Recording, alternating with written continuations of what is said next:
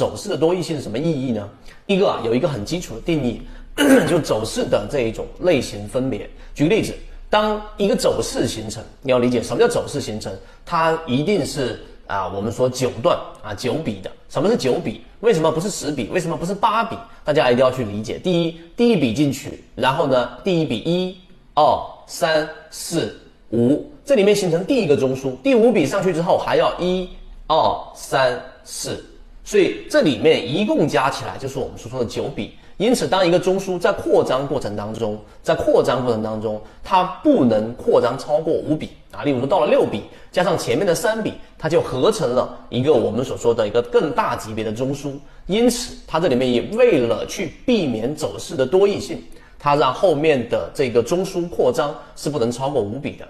这是第二个我们所说的走势的多义性。所以，很多人到第二步基本上就已经卡住了。其实，第二步你可以把它当成一个选修，你大概理解就可以了。第三步，好，我把缠论最基础的这一种基础框架打好了，打牢了，任何的这个走势，它都离不开中枢家中枢。举个例子，小 a 小 b 啊，小 a 大 A 小 b 大 B 小 c 大 C，一个走势下来的过程当中，其实要判断背驰，不仅仅或者说不能单一的理解为只是背驰点股价不断的创新低但 mcn 不创新低，这是一个背驰点，实际上背驰最主要判断的是力度。你从不同的这一个时间级别里面去看，举个例子，我们常规的交易日线级别、六十分钟级别、三十分钟级别、十五分钟级别、五分钟级别、一分钟级别，实际上交易过程当中，大部分情况之下，我们是用不到一分钟级别的。那中间的级别是可以换的。缠论告诉给我们呢，其实就是要把这个不同的精确度的这种视角来判断一个个股的不断的扩张。所以这是第一个层面，我们告诉给大家的，你的这个时间周期级别要有一个固定的、适合自己交易模式的这个周期。有人说一定是这个时间周期吗？不一定，有些人是用七分钟也可以接受。刚才我是用十五分钟级别代替了三十分钟级别，这点也是可以接受的。所以这里大家要明白，常规的日线六十、三十，然后五分钟、一分钟，我们是日线级别、六十分钟级别、十五分钟级别、五分钟级别、一分钟级别，如除非你做超短线。所以这是第一个层面，第二个层面呢，就是对于力度的判断。刚才我已经说了啊，当这一个进入比，进入比的时间，今天时间关系，我没有办法细说，我只把最简略的告诉给大家。反转是什么？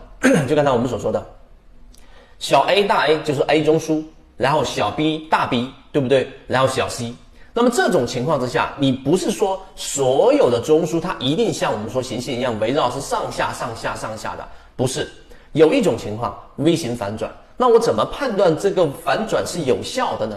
那就是我们所说的小 a、大 A、小 b 这一段，相对于第二个中枢大 B，它实际上你可以把它理解为是一个进入段，或者说是它离开 B 的这一段的力度。好，记住这一点。好，当这种情况之下，它没有形成一段向下的 C，而是形成了一段我们所说向上的这个 C。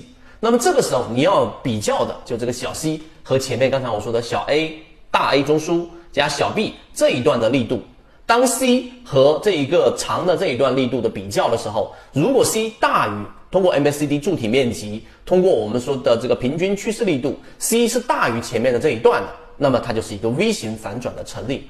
而如果这一段 c 是小于刚才我们说的哎小 a 大 A 小 B 这一段。那么实际上就意味着这一段反转是无效的，因此一旦反转出现背驰，第二类型买卖点呢，它都一定要是选择离场的，除非它进出现了第三类型买卖点再接回来。